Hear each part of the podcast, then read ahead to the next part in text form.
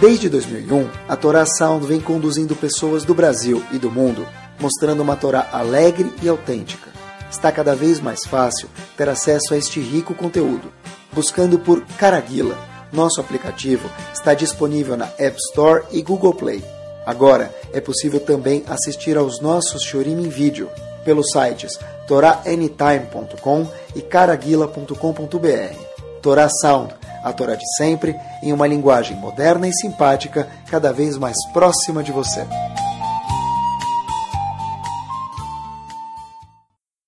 Muito boa noite, fechar com chave de ouro, se Deus quiser. Rodestov. Eu preparei bastante para esse shiur, eu achei que era um tema muito importante e vi com carinho.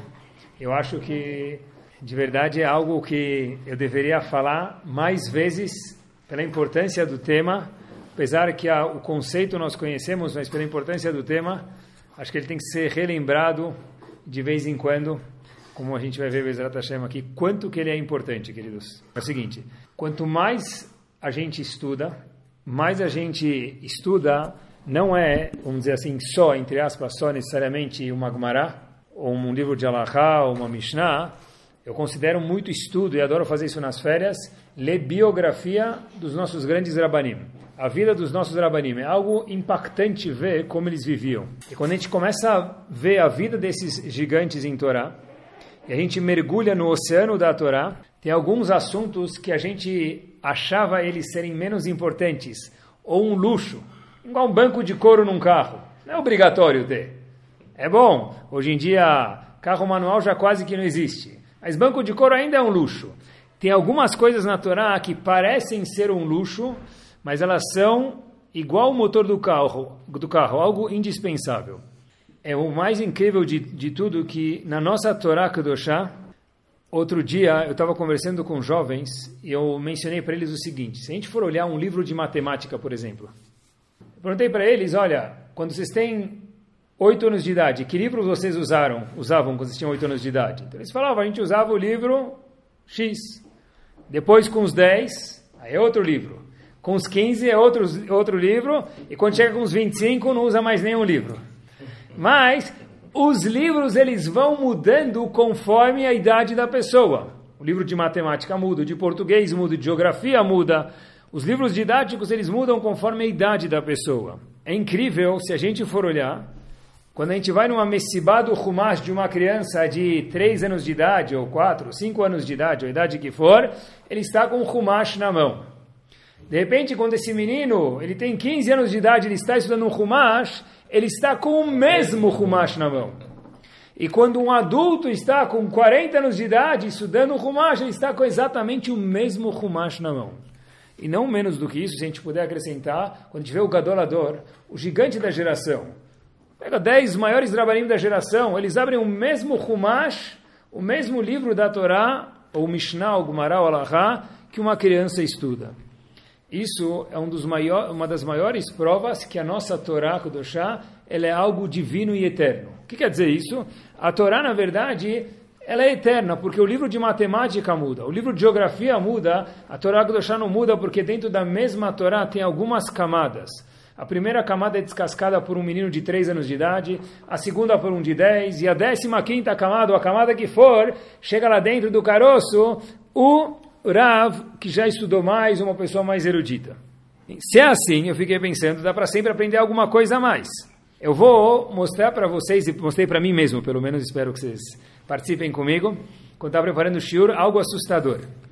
Um dos tratados de Mishnayot, a gente sabe que tem 6 seções de Mishnayot, dividido em 6. Um dos setores de Mishnayot, dos setores de Mishnayot, das seções, é chamado Nezikim. Lá dentro se encontra uma Mishná famosa, chamada Pirkei Avot. A gente traduz isso como ética dos pais. Agora prestem atenção, é assim que a gente traduz, mas tem que traduzir o que está escrito, não o que a gente gostaria que tivesse escrito. Eu quase caí da cadeira quando estava estudando esse Shabbat e vi isso, e foi isso que me cutucou nos últimos 3 dias. Eu fiquei algumas horas, cada um dos dias, preparando o shiur. Sábado, domingo e segunda hoje. Pessoal, olhem que interessante. A palavra pirkei quer dizer estudos, ensinamentos. O que quer dizer avot? Patriarcas. Então, quando a gente traduz ética dos sábios, é Hello Kitty. Porque a tradução ao pé da letra e a verdadeira são os ensinamentos dos nossos avós. Quem são os nossos avós? Avraham, Yitzhak e Yaakov. É incrível quantas vezes a gente já leu Pirkei Avot e talvez nunca pensou sobre isso. É descascar mais uma camada, como a gente mencionou no começo do shiur, da mesma Torá Kedoshá. Os nossos avós eram Avraham, Yitzhak e Yaakov. Queridos, Pirkei Avot contém tudo menos Avraham, Yitzhak e Yaakov. Aparece uma vez a palavra Avraham Abinu em Pirkei Avot, para ser um pouco mais preciso. Não fala nada sobre Yitzhak, não fala nada sobre Yaakov. Por que, me permitam a falta de educação, raios, é chamado de Pirkei Avot? Deviam ser Pirkei Rabanim, ensinos de Rabanim, ou Pirkei Tanaim, os Tanaim são pessoas que viviam na época da Mishná. É incrível. Eu tive mais uma pergunta também, não sei se a gente já pensou sobre isso alguma vez. Os avós eram pessoas grandes ou não eram? Pelo menos gigantes. Quem fala menos que isso é um ignorante total, que não é o caso de ninguém aqui. Agora, por que a Torá não foi entregue para Avraham, Yitzhak ou Yaakov? O que Moshe Rabinu tinha que Avraham Abinu não tinha? Pessoal, perguntas que, de novo, a gente descasca a Torá, a gente encontra cada vez mais uma casca que a gente nunca pensou nisso, é incrível. Uau, por que a Torá nunca tinha sido dada para Avraham, Yitzhak ou Yaakov? E por que eles não entregaram a Torá para o povo? O livro Netivot Shalom traz... No fim do livro de Vaikra, ele tem um comentário sobre Pirkei Avot, que vale a pena a pessoa procurar estudar também alguma vez na vida. Os 1001 lugares que a pessoa precisa conhecer enquanto ele está nesse mundo. Então tem alguns livros que a pessoa precisa conhecer também enquanto ele está nesse mundo. O Rav de Slone, no livro dele, Netivot Shalom, traz uma pérola que a gente vai caminhar por ela e algumas coisas a gente adiciona daqui e de lá. Mas a espinha dorsal eu vi no livro dele. É o seguinte... A Gemara em Masechet Yomá, na página 28b, conta para gente que os avot, Avraham, Yitzhak e Yaakov, eles estudaram em Yeshivot. Assim que fala a Gemara lá. E a pergunta é o que eles estudaram. Avraham Avinu estudou o quê? Sobre Noah, sobre... O que eles estudaram? E olha que interessante, pessoal. Eles não estudaram Alachot Nezikim, que é quando um prejudica o outro, em especial. Vou explicar para vocês e provo para vocês daqui um minutinho. Então, pergunta ao Rav de Slone, o que eles estudaram? Ainda a Torá não tinha sido dada. O que eles estudaram? Olhem que espetacular. Diz o Rav de Slone, o que os avós, Avraham, Yitzhak e Yaakov, estudaram Torá. A Gemara conta que eles estudaram Torá. O que eles estudaram? Se a Torá foi dada centenas de anos depois. Diz ele o seguinte, eu faço questão de ler para vocês. Ikar limudam, o principal do estudo dos avós, Kodem Shenitna Torá, foi antes da Torá ter sido dada para Moshe Rabbeinu em diante, eles viveram antes disso. Hayá Benyane Amidot, foi única, exclusivamente, quase em relação às Midot, as características pessoais, traços pessoais da pessoa. Quer dizer, Avraham, Yitzhak e Yaakov estudaram o quê? Midot. Quando está escrito que Avraham sentou na Yeshiva, Yaakov sentou na Yeshiva, Yitzhak sentou na Yeshiva, olhem que bárbaro, sentaram em que Yeshiva, fazendo o quê? Estudando Midot, isso que eles estudavam. Olhem só que espetacular, Avraham Avinu, olhem como cola direitinho, quando a gente começa a ver alguma coisa, dá para costurar uma com outra, olhem como tudo fica perfeito na nossa Torá. Avraham Avinu, ele é muito conhecido pelo Chesed, bondade dele. Yitzhak é conhecido como Gvurá, Gvurá é um pouco mais... dureza, mas não é dureza de cruel, não é isso. Um pouco mais severo. E Yaakov é chamado Tiferet. Yaakov é um mishmosh, é um mix dos dois. Quando que Avraham Avinu desenrolou, sofisticou, criou esse Chesed, Yitzhak criou essa Gvurá, Yaakov criou esse Tiferet, olhem que bárbaro. Durante os anos que eles estavam nas Yeshivot, deles estudando as Midot. Depois... que Avraham Avinu tinha a Yeshiva de Shem Ever, havia algumas Yeshivot. Quando eles estavam nas Yeshivot, Avraham, Yitzhak e Yaakov, cada um durante o seu período de vida, estudando, vieram depois as 12 tribos, filhos de Yaakov. E só depois disso que veio o Matan Torá. Por quê? Deve ser que essa é a resposta. Porque só depois que eu tenho um lugar para poder entregar a Torá, que eu posso dar a Torá. Então Hashem falou, eu não posso dar a Torá para Avraham, Yitzhak ou Yaakov. Depois que eles semearam o solo, depois que eles araram esse solo, preparando o solo para poder a Torá ser outorgada, Hashem falou, agora sim eu posso entregar a Torá. Ou seja, a Torá não foi entregue a Avraham, ou Yitzhak, ou Yaakov, porque o terreno ainda precisava ser arado, precisava ser molhado, precisava ser adubado, precisava ser plantado. Qual é esse terreno? Qual é esse terreno? Esse terreno que eles plantaram, araram, eram as Midot. O que Avraham, Yitzhak e Yaakov estudaram nas Yeshivot foram Torat HaMidot, as Midot. Por exemplo, se a gente for olhar quais atributos, quando o Pirkei Avot menciona Avraham Avinu, quais atributos menciona sobre Avraham Avinu, por exemplo? Ain Tová, ele tinha um olhar positivo às pessoas. Ruach Nemuchá, Nefesh Shefelá, ele era muito humilde. Por que fala isso? Para contar para a gente o que eles fizeram. Então a gente perguntou, por que é chamado Pirkei Avot? Ética dos pais, essa não é a tradução. Pirkei Avot quer dizer ensinamentos de Avot, Avraham, Yitzhak e Yaakov. Resposta simples. Por quê? Porque Pirkei Avot é tudo Midot.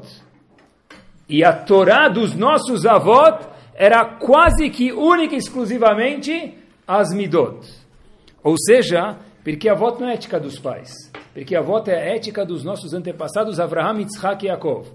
O fundamento deles eram as Midot. Foi isso que eles se ocuparam 99% do tempo da vida deles. Por que eu não falei 100? Pelo seguinte, eu fiquei com uma questão quando estava preparando o shiur. Falei, poxa vida, mas a Gemara conta para a gente que Avraham, por exemplo, todos os avós, cumpriram todas as halachot. Halachot Shabbat, halachot Kashrut, halachot Midah, tudo. Então, como que a gente pode falar que eles estudaram Torá e a Torá eram as Midot? E as halachot, eles não estudaram? Estudaram.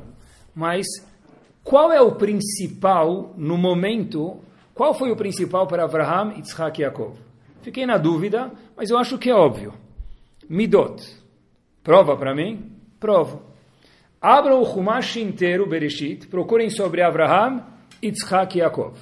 Que halachot nós enxergamos sobre Avraham, Yitzhak e Yaakov? Kiddush, Nidah, Mikve, Kashrut, Shabbat. Essa é a prova. Certeza que eles cumpriram as mitzvot, a Torá conta pra gente, a Gemara conta pra gente, melhor dizendo. Mas os kishkes, como se fala em árabe, dos avot, qual que era? As midot. 99% do tempo que eles passaram a vida deles eram midot. Por isso que é chamado Pirkei Avot, são as midot, mesmo que não fala sobre Avraham, Yitzhak e Yaakov. Porque eles são midot. Quando se fala de midot, se fala de avot automaticamente. Por isso é chamado Pirkei Avot. Por que começa de Moshe Boa? Porque, de novo, Moshe é um fruto de Avraham, Yitzhak e Yaakov. Inclusive, quando a Torá fala sobre Avraham Avinu e fala de Brit Milá, não é aí que a gente recebeu a mitzvah de Brit Milá. Quando a Torá conta, por exemplo, sobre a mitzvah de Brit Milá de Avraham Avinu, conta que ele fez Brit Milá. Mas o tzivu e a ordem para nós fazermos Brit Milá hoje nos nossos filhos veio depois. Porque Avraham, Yitzhak e Yaakov não representam as mitzvot, representam as midot. Uau! Incrível. Se a gente for olhar os episódios que, por exemplo, Avraham Avinu é mencionado. Eu fiquei procurando, folheando o Chumash. A Torá conta sobre Avraham Avinu com Hagar, esposa dele. A Torá conta sobre Avraham Avinu com os Plishtim. A Torá conta sobre Sará sendo capturada por reis. A Torá conta como que Avraham Avinu foi salvar o seu sobrinho Lot. Ou quando a Torá fala sobre Yitzhak, conta como Yitzhak se relacionou com Yaakov e Esav. Quando a Torá conta sobre Yaakov, conta como Yaakov se relacionou com Lavan e Esav. Que mitzvah? Nenhuma quase. Ou talvez nenhuma mesmo. Por quê? Porque os avot representam as midot. Apesar que eles cumpriram todas as mitzvot, que é um hidush que a Gemara fala, mas deve ser que esse não era o principal. Fato é que a Torá nem cutuca quase que nenhuma mitzvah que eles fizeram. Dá um passo adiante. E tem um episódio Eu não lembro da escola, porque eu lembro quase nada do Tanakh da escola, tá bom? Infelizmente, gostaria de lembrar mais, mas como um bom aluno eu não lembro muita coisa, mas eu sempre gosto de estudar e aprender um pouquinho mais para ficar um pouco menos ignorante. Então, vou compartilhar com vocês, de uma forma bem sucinta, no Sefer Melachim Bet, logo no começo, no capítulo 4, no Perek Dalet, eu vou dar para vocês uma pequena introdução. Os livros de Melachim, que é o que a gente vai mencionar na história, eles vão desde Davi da Melech até a destruição do primeiro Beit HaMikdash. E essa história aparece no começo de Melachim Bet. Conta para a gente o seguinte.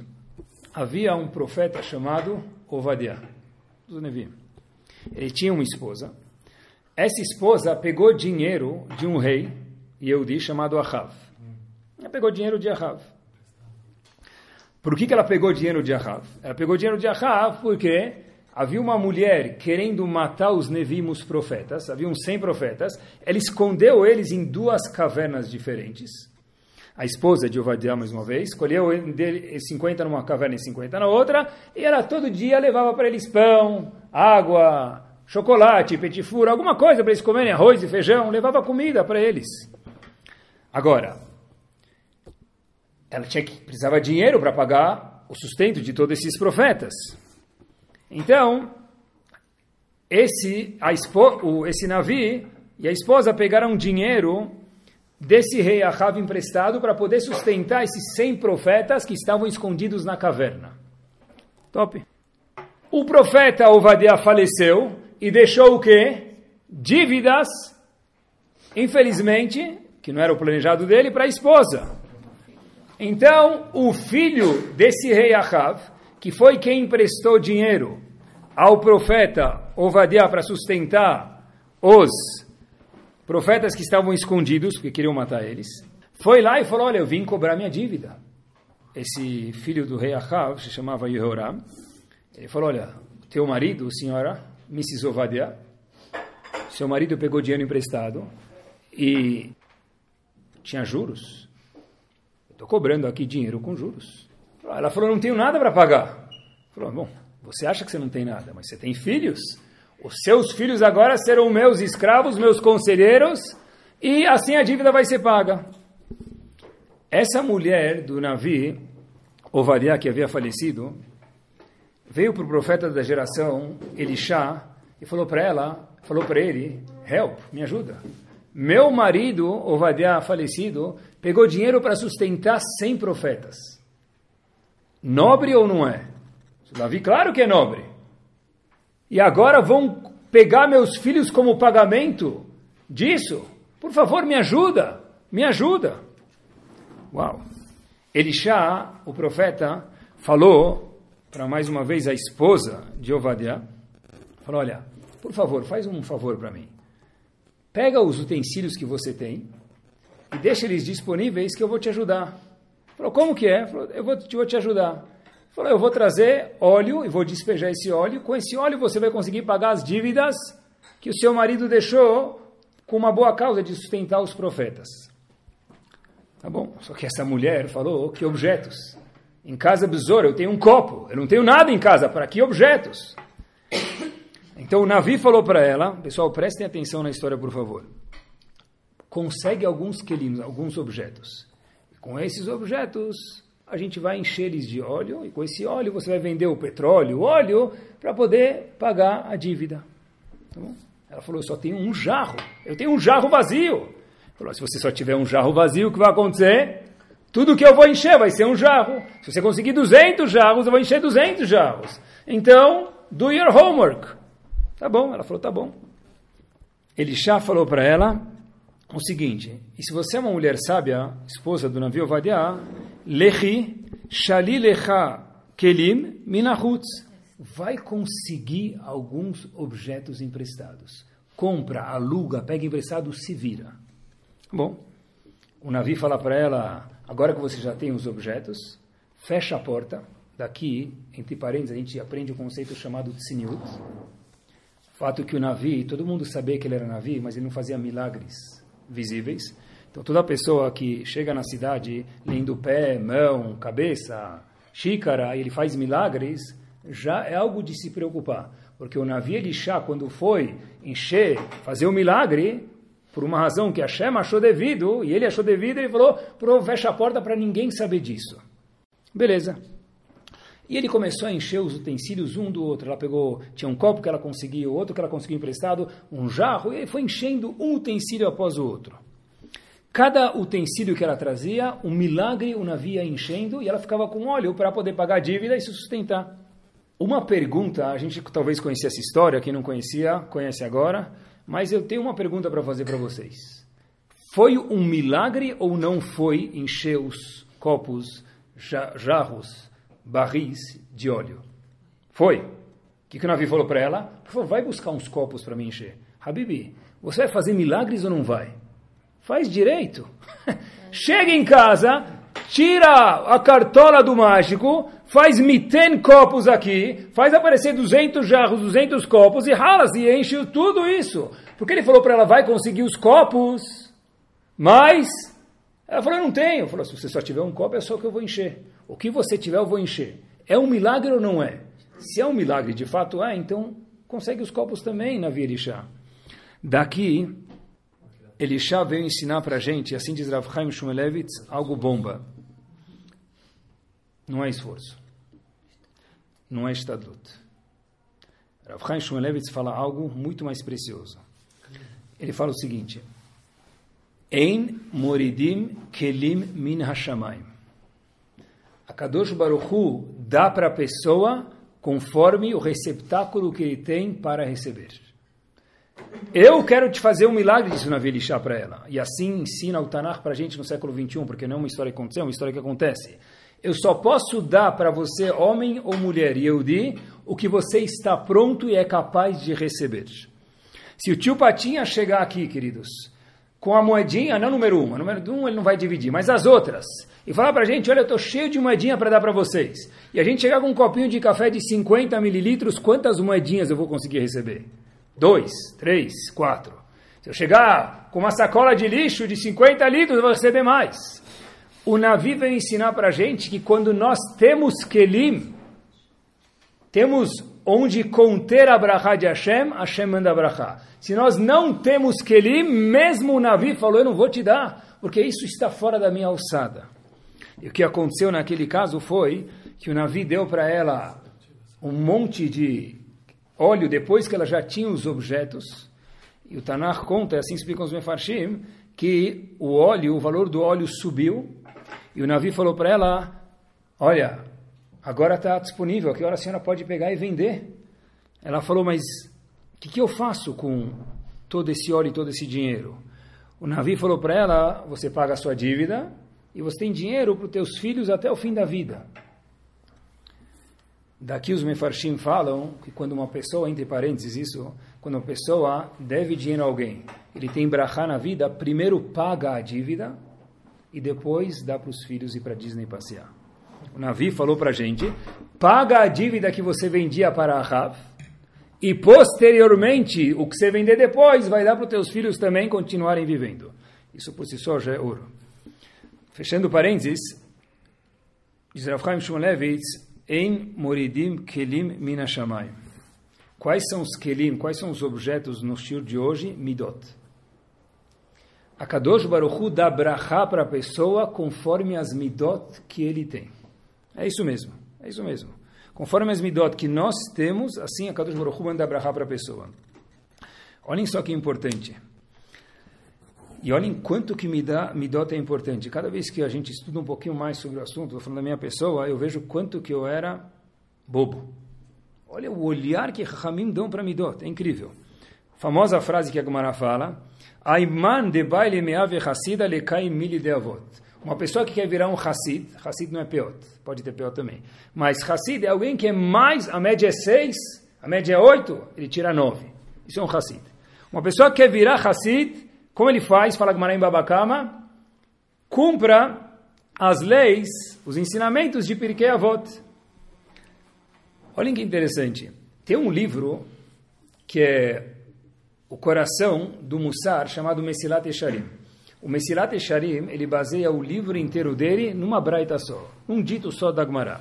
Ele traz níveis, como a pessoa chega, do menor até chegar na profecia.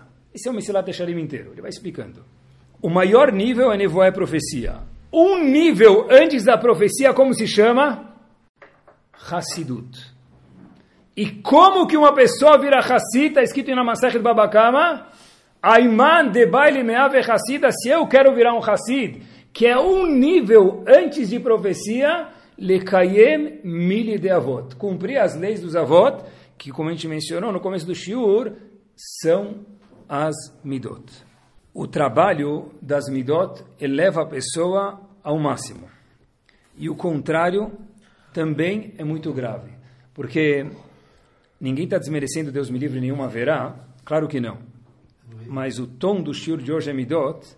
E a Gemara fala para a gente, e eu fiquei pensando sobre isso, se midot é tão, mas tão, mas tão importante, aonde nas 613 mitzvot está escrito não tenha mais midot.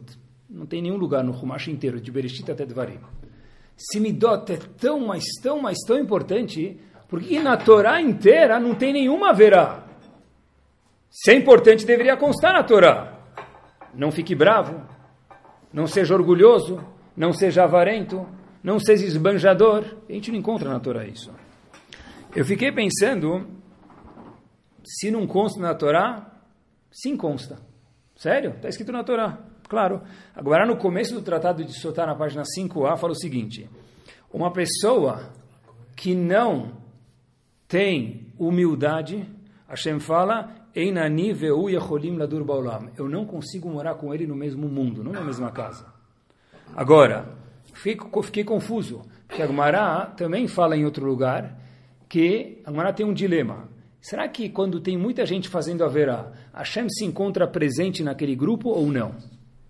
A Gemara fala, claro que sim. Ashochen itam betoch tumotam. A Gemara prova de um pasuk em Achareimot, que Hashem mora com as pessoas betoch tumotam, mesmo que eles estão fazendo haverot. Hashem gosta dos Eudim de qualquer forma, ele não consegue separar. Mas como assim? Hashem falou na Gemara que se alguém tem gavá, orgulho, Hashem não consegue morar no mesmo mundo que ele. Essa é a resposta. Claro que está escrito midot na Torá. Está tão escrito na Torá que Hashem falou, com alguém que faz uma haverá, tomara que ele faça tshuva, mas eu consigo morar com ele. Com alguém que tem midot ruins, por exemplo, orgulho, Hashem fala, eu nem consigo morar, não na casa dele, no mesmo mundo que ele mora. Enquanto ele não fizer tshuva, eu não consigo me aproximar a ele. Ou seja, se midot é tão importante e não está na Torá, claro que está, era só procurar. Inclusive, tem um Rambam que tinha que ser enquadrado nas casas da minha casa, pelo menos. Um homework para mim. Pessoal, eu não costumo ler 2, 3 linhas, mas é impossível não ler esse Rambam. O Rambam e Alachot Teshuvah fala algo precioso. Al tomar, não pense você, Yehudi, she'en teshuvah ela me'averot she'yesh ba'em ma'aseh. A gente acha, às vezes, que a tshuva é só para haverot que tem algum ato. Kegon, por exemplo, znut. O pessoal pegou a mulher do vizinho. Claro que eu preciso fazer tshuva sobre isso. Gezel, eu roubei. Peguei a caneta do cara, não devolvi. Peguei o livro de alguém, não devolvi. Agora, ela, continua o Rambam dizendo, óbvio que sobre isso tem tshuva, porém, Keshem shetzarich adam lashuv me'elu, da mesma forma que a pessoa precisa fazer tshuva de haverot que tem atos, atenção, o pessoal precisa procurar coisas, pensamentos íntimos que a pessoa tem, que não condizem com a Torá. Velashuv, e fazer tshuva. Que exemplos o Rambam traz de midot? Kas, nervosismo. Mas eu não fiz nada, eu só gritei! Não quebrou o vidro, porque eu sou tzadik, eu controlei o meu grito. O Rambam precisa fazer tshuva.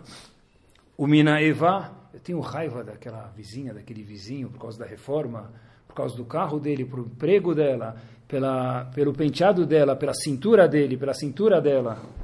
Né? O Minakiná, inveja. Pessoal, quem eu tenho? Kas, Eva, e eu tenho todas essas midot que o Rambam está falando. Eu sei que eu tenho, preciso melhorar. O Mina Itul, pessoal, ficar perdendo tempo. O Merdifata Mamon, ficar atrás, sedento de dinheiro, como que não tem fim.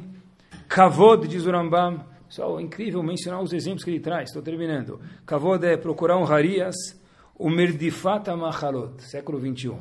Procurar gourmet. Cada vez mais uma comida, mais alguma coisinha. E diz o Rambam, agora, esses tipos de averot, como cas, nervosismo, não gostar do outro, ter inveja, procurar dinheiro, kavod, comida, mesmo que é comida kasher, mas viver sobre em cima de um churrasco, ele está falando. Elo avonot, diz o Rambam, e com isso ele termina, kashim meotam shesh baimase. Esses tipos de averot é mais difícil de fazer tshuva do que roubo, do que lolé não pegar a mulher do vizinho. Por quê? Porque eu fiz um ato, eu sei que eu estou errado, o outro eu falo, o que eu fiz? Diz o Rambam, também precisa fazer tshuva. Isso, quando a gente resume uma palavra, são midot. Quando se fala num lugar em Israel chamado Kfar Hasidim, eu sempre penso num Rav chamado Rav Elia Lapian. Rav Elia Lapian foi o Rav do meu Rav em Baltimore. Ele sempre me contava histórias dele. Uma vez encontraram Rav Elia Lapian, o mashgiach de Yeshiva de Kfar Hasidim, Zichron Libraha, um homem gigante, famoso também no mundo da Torá, com tarit e tefilin, indo para o Knis, e a pessoa que estava acompanhando ele naquele dia era outra pessoa, e veio ele murmurando algumas palavras. Falou, o que o senhor está falando? O que o senhor está falando? Birkot HaShahar, eu sei que o senhor não reza andando, o senhor reza parado com sidur. Olhem o que são midot. A velha Lapiana falou, deixa para lá, deixa para lá. Então, esse homem encostou o ouvido na velha Lapiana e escutou ele falando o seguinte passuco. Não traga algo, me permitam, nojento para sua casa, porque você vai acabar sendo influenciado por isso. Aí o indivíduo está acompanhando e falou, Rav, por que o senhor está repetindo esse passuco antes de ir para a sinagoga? O senhor nem está indo para casa, está indo para a sinagoga. Não traga para a sinagoga algo nojento, porque você vai ser influenciado por isso. O que o senhor se refere? Posso perguntar para o senhor? A velha Lapiana falou, claro, eu estou indo para a Yeshiva agora rezar. Aonde eu sento na Yeshiva? Na frente. Quando que o Hazan fala Shem Elokechem Emet no fim do Shema? Quando eu termino. Quando o Hazan começa a repetição da Hazará, da Amidá, quando eu dou meus 3 passos para trás. Eu, cada vez antes de ir para Yeshivá, eu falo, por favor, Hashem, não me faz virar uma toivá, uma coisa abominação, porque alguém que é orgulhoso é uma abominação para Hashem. E pode ser, quando ele estiver me esperando no Shema ou na Amidá, eu vou demorar um pouquinho mais para ganhar kavod. Aí, esse senhor que estava acompanhando o Rav, a velha Lapiana, falou para ele, Habib, com todo respeito, Rav, o senhor tem 80 plus. Que kavod! Que desejo está procurando com mais de 80 anos de idade? A velha Lapiana respondeu para ele, o Yetzer Hará não diferencia idade nenhuma. Para todas as idades, ele tem um abraço para dar. A velha Lapiana, cada vez que ia rezar, num lugar onde era distinguido na frente, com mais de 80 anos. Talmid Chacham gigante, quem lê o livro dele, não um homem, é quase que um anjo. Por favor, Hashem, não me faça ser uma toivá, uma abominação.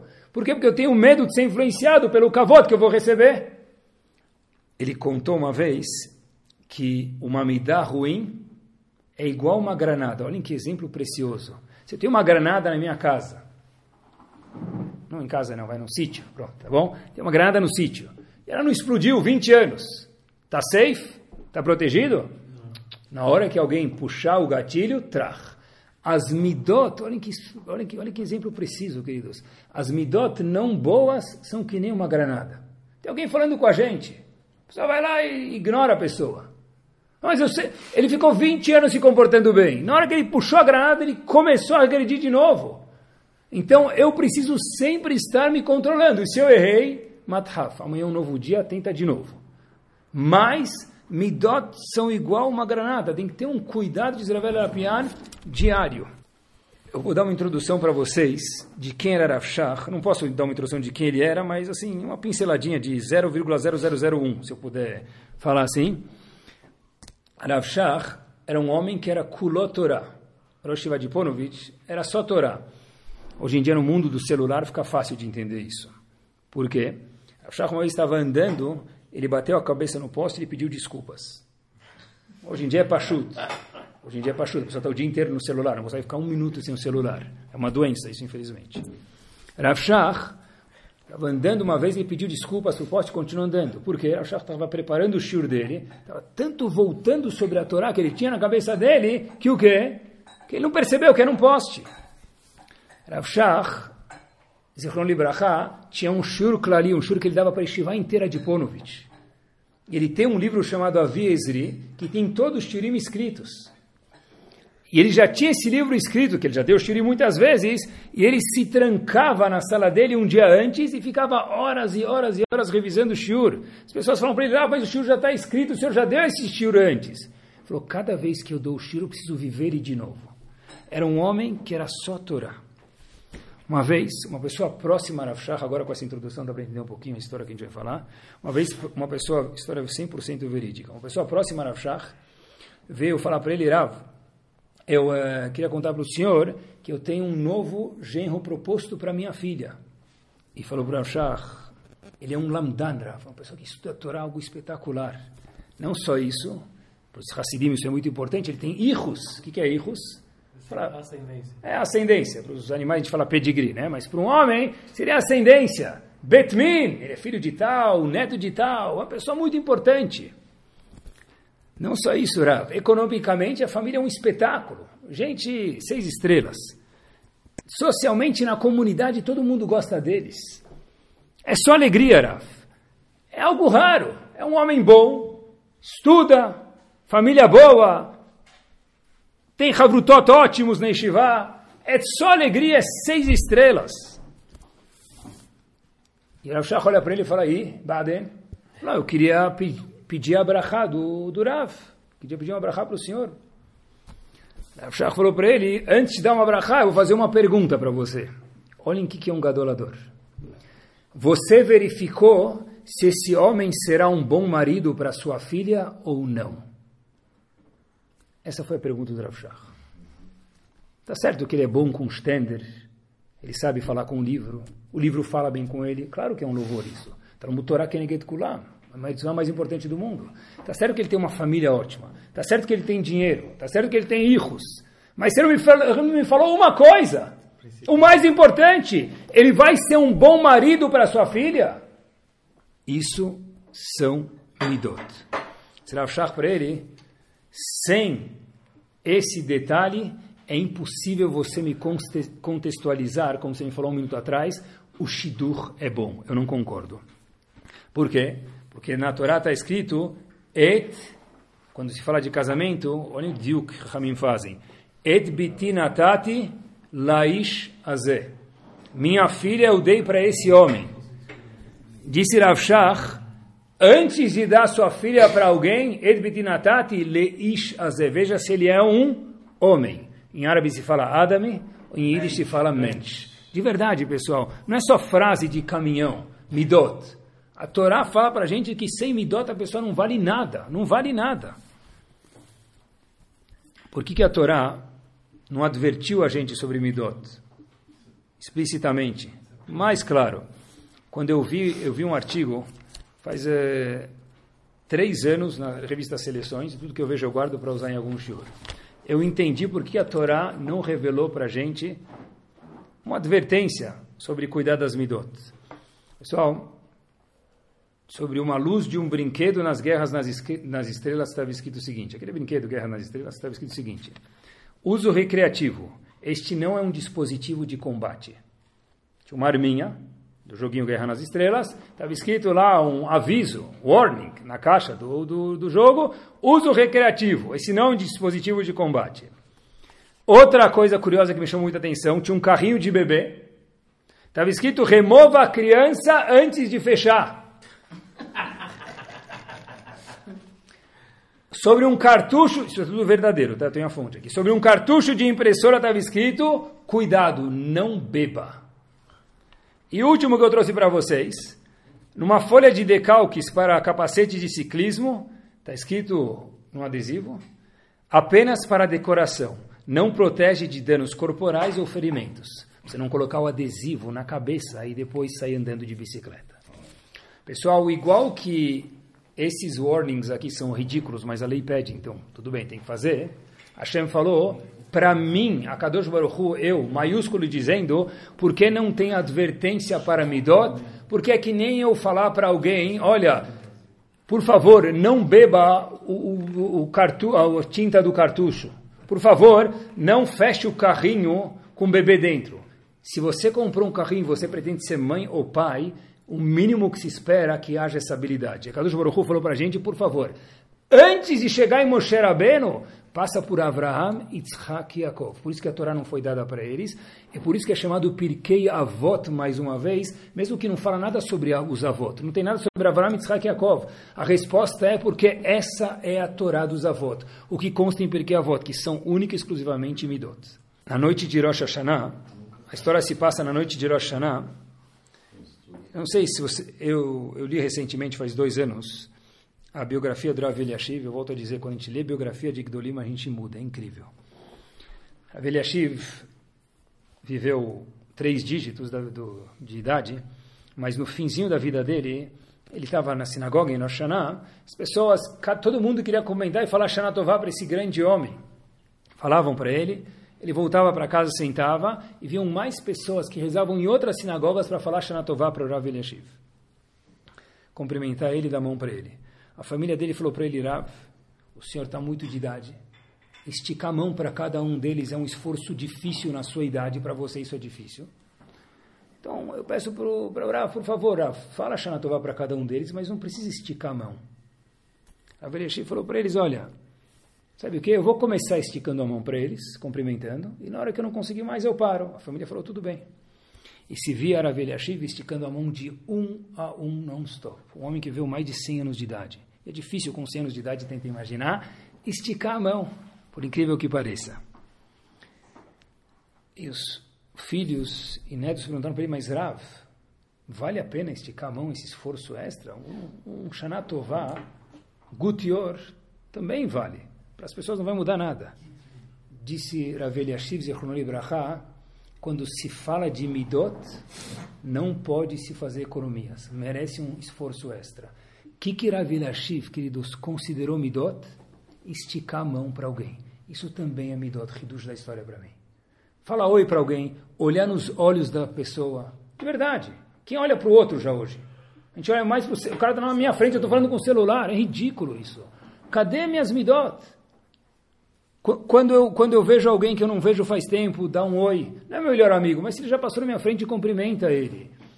Isso são midot. Eu estou entrando na sinagoga e tem alguém atrás. Segura a porta para ele, mas eu vou chegar atrasado em minchá. Presta atenção. O que vem antes, midot ou minchá? Os dois. Sai a próxima vez 1 minuto mais cedo. Mas se for aos custos de estragar minhas midot, parece que no caso aqui, midot é mais importante. É isso mesmo. O Maral de Praga fala que a maior forma de dar kavod, honra para o outro, é dar atenção para ele. Isso também são midot. Mas eu estou com pressa. De vez em quando tem que ter algum dia, talvez seja ele Shabbat, que eu vou sair da minha casa 3 minutos mais cedo para poder cuidar das minhas midot. Quando eu vejo alguma pessoa que anda um pouquinho mais devagar do que eu na rua, ela está um quarteirão do Knis, anda junto com ele. Mas eu vou chegar um pouquinho mais atrasado. Midot. Midot. Midot, midot. É isso mesmo. Quando alguém vem conversar com a gente, pode ser nossos filhos, pode ser nossa esposa, nosso marido, pode ser quem for, funcionário, e eu sei que a resposta vai ser não. Pode ser um shaliach. Ele vem conversar comigo, ele fala: olha, você pode me ajudar, eu queria um pedido, eu queria alguma coisa. Eu sei que vai ser não, porque ele está me pedindo 10 e eu tenho 2, eu não tenho 10 para dar. Ele está me pedindo para a liberação da aula, e essa aula eu, como profissional da escola, não posso liberar. Minha esposa está me pedindo alguma coisa, eu não posso. Meu marido está me pedindo alguma coisa, eu não consigo. Faz parte das midot escutar, pensar e depois falar não. Isso faz parte das midot. É isso mesmo. É difícil mesmo, mas é midot, é musculação. Quando eu falo alguma coisa para alguém e essa pessoa não entendeu, como eu repito pela segunda vez? Alguém perguntou que horas são? Eu falei: são 4:23. Que horas? 4:23. Ainda como eu sou tzadik, eu repeti. Pessoal, para mim, nota 0 nas minhas midot. Nota 0 nas minhas midot. Porque se eu perdi shaharit, às vezes eu posso fazer minchá 2 vezes. Porque se a pessoa me perguntou que oração, eu não posso repetir o horário 2 vezes. Isso mesmo. No mundo inteiro, tem uma discussão filosófica entre os psicólogos. Será que a pessoa ela é responsável pelo que ela pensa? Poxa vida, tem gente que não é responsável pelo que ele age, Coitado, sempre que alguém faz alguma coisa errada, muitas vezes eles falam que ele estava com distúrbios mentais, então não merece castigo nenhum. Dentro da Torá Kedoshá, a pessoa é responsável pelo que ela pensa ou não? Sim. E é um hidush gigante, pena que a gente está vacinado com esse hidush, mas devia ser algo que estremecia a pessoa. É isso mesmo. A Torá fala assim, o que nós pensamos, nós somos responsáveis por isso. Os exemplos do Rambam foi Kas muitas vezes no pensamento. Kiná, inveja no pensamento. Não é? Tudo isso são coisas do pensamento. Redifata mono, a pessoa está sedenta por dinheiro. Também é no pensamento, muitas vezes. Agora, por que Hashem responsabiliza a gente mesmo pelos nossos pensamentos, referentes a Midot também? A resposta é o seguinte. Hashem falou para a gente, olha, você é tão especial e tão capaz que de você eu posso pedir isso. Eu repito. Nós, Yehudim, somos tão especiais e tão capazes que Hashem fala, de todos nós aqui presentes, Hashem fala, eu posso pedir isso para você. Tá certo que para o meu vizinho ficar calmo é mais difícil do que para mim, porque ele já nasceu mais calmo. Ele precisa trabalhar um ponto da midá dele de calma. Eu preciso trabalhar 10 pontos. Mas para mim, trabalhar cada ponto meu, eu tenho muito mais mérito do que ele nessa midá, porque para mim é mais difícil. Cada pessoa é diferente. E o trabalho que Hashem espera de cada um também é diferente. Mas ninguém está isento, queridos, de trabalhar e melhorar as midot. É isso mesmo. Cada pessoa manda no nariz dele. E a coisa mais gostosa do mundo é ficar perto de alguém que tem midot refinadas. É tão gostoso, você vê que a pessoa é uma pessoa carinhosa, uma pessoa legal, uma pessoa... E, infelizmente, tem pessoas que, Baruch Hashem, tem tudo, mas se olha para a cara da pessoa, parece o Kotel HaMaravi. Eu não gosto de contextualizar o Kotel HaMaravi como o Muro das Lamentações, já falei para vocês, mas está sempre azedo. Mas isso também faz parte de midot. Porque dizia Rav de Slone, todo mundo conhece isso. A minha cara é Reshut Harabim. Quanto eu olho para a minha cara? Quase nada. No elevador, quando sobe e desce, se a pessoa é religiosa, mora no andar baixo, nem isso ele não vê direito. Pronto. Se meu apartamento não tem elevador de Shabbat, eu moro em andar baixo. Então nem olhar para a minha cara muito eu não vejo. As pessoas que estão ao meu redor, elas veem minha cara. Então eu andar carrancudo é falta de midot. Mas eu tenho essa dificuldade, tá certo? Então o meu trabalho vai ser mais difícil, o meu mérito vai ser 1000 vezes maior do que o do meu vizinho, mas eu também preciso saber sorrir. E com isso nós terminamos. No encontro de Yaakov e Esav, todo mundo conhece, em Parashat Vaishlach, o Pasuk fala que Yaakov estava morrendo de medo de encontrar Esav. Estava desesperado. Esav vindo com 400 homens, era a gangue. Todo mundo de Harley Davidson, todo mundo vindo com um bracelete, soco inglês, corneta, machado, bota de prego. Está todo mundo assustadíssimo. Tudo bem? De repente, a Torá conta para a gente algo espetacular. Qual foi o fim desse encontro assustador? Vaipol al-Tzavarav, Yaakov e Esav, um caiu no ombro do outro. Vaishakeu, Vaibichu. Um atinibosek, um deu beijo no outro, e começaram a chorar. Olhem que observação magna. Rav Shimon Schwab, no livro dele, Men Betashoeva, faz a seguinte pergunta. Que um abraçou o outro, eu consigo entender. E sabe, depois de ver quanto que Yaakov queria ser gentil com ele, falou, tá bom, vai. Que um deu um beijo no outro, tá bom, é afetividade. Irmãos que não se viam faz 20 anos. Agora, qual a razão do choro que a Torá me conta? Olhem que precioso, diz Rav Schwab o seguinte, Yaakov olhou para Esav, e Esav virou para Yaakov e falou, uau, olha o que ele virou, e olha o que eu virei, olha que pessoa distinguida, olha que pessoa pura, olha que pessoa que foi enganada durante alguns anos por Lavan, e nunca foi desonesto, uau, olha o que ele virou, e olha o que eu virei, por que Esav chorou pelo que ele poderia ter virado e pelo que ele virou, porque ele viu quase que alguém, a alma gêmea dele, de fato. Yaakov é, mesmo que nunca tem 2 irmãos iguais, mas Yaakov era a alma gêmea dele, de alguma forma ou outra, irmão gêmeo. Falou, olha o que aconteceu com ele, olha o que sobrou de mim. Eu virei um gangster que fica rodando aí pelas madrugadas, Avenida Paulista, Manhattan, eu fico rodando por aí. E olha o que sobrou do meu irmão, olha que pessoa digna, por isso... que Esav chorou. Podemos provar isso? Podemos. Uma vez o meu Shiva me contou Quantos avós tem no povo? Quantos patriarcas nós temos? 3. Avraham, Yitzhak e Yaakov. Quantas matriarcas nós temos, queridos? 4. Tem alguma coisa errada aqui, não tem? É 4 para 4, não 4 para 3. A resposta é que Esav deveria ser um dos avós. Nós deveríamos ter Avraham, Yitzhak, Yaakov, Esav, em contrapartida Sará, Rivka, Rachel e Leá. Quando Esav percebeu isso, ele começou a chorar, falou, uau, olha como esses homens cresceram, olha como eles se destilaram, olha como eles ficaram refinados, sofisticados, e olha o que aconteceu comigo, que perda de trabalho de Midot que eu fiz. Foi por isso que ele chorou. E é isso que a gente fala todas as vezes quando a gente lê Pirkei Avot, já que esse é o tema do shiur de hoje, Midot, Pirkei Avot, que é a mesma coisa, Kol Israel, Yesh Laem Chelek Leolam Haba. E a gente nunca se perguntou, Kol Israel Yeshlaim Chelek Leolam Haba, não é verdade? A Mishná deveria dizer Kol Israel Yelaim Chelek Leolam Haba. Porque não é verdade, Yesh é que eu tenho, eu não tenho, eu vou ter se eu me comportar direito. Por que está escrito Kol Israel Yesh no presente Chelek Leolam Haba? Uma porção no mundo vindouro. Deveria estar escrito o quê? Nós teremos no futuro. A resposta é o seguinte, Kol Israel Yesh, porque nós somos um Olam Haba ambulante quando nós já nascemos. Por quê? Kadosh Baruch Hu fala, você hoje, Habibi, homem ou mulher, tem Olam Haba dentro de você. Eu, Hashem maiúsculo, dizendo, aposto todas as minhas fichas em cada um de nós, Hashem falou.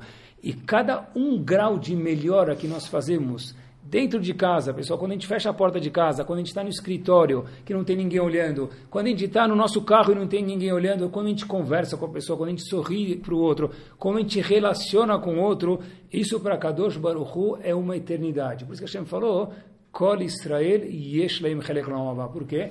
Porque nós já temos o Leolam Haba, e Hashem só fala, por favor, desenvolve isso, que Bezrat Hashem a gente possa trabalhar nossas midot. E, como disse o profeta, para a esposa de Ovadia, se você tiver os kelim, eu te mando brachá. Kelim eu não posso te mandar, mas se você já tiver os kelim, eu posso te mandar brachá. Que os kelim que a gente possa trabalhar sobre cada um de nós são as midot, que Kadosh Baruch Hu possa mandar para todos nós, Bezrat Hashem, depois desse trabalho, e Hashem aprecia cada grau de trabalho mais uma vez, muita brachá em tudo que a gente fizer. Amém. Torá Sound, desde 2001, aproximando a Torá dos Yehudim e de você.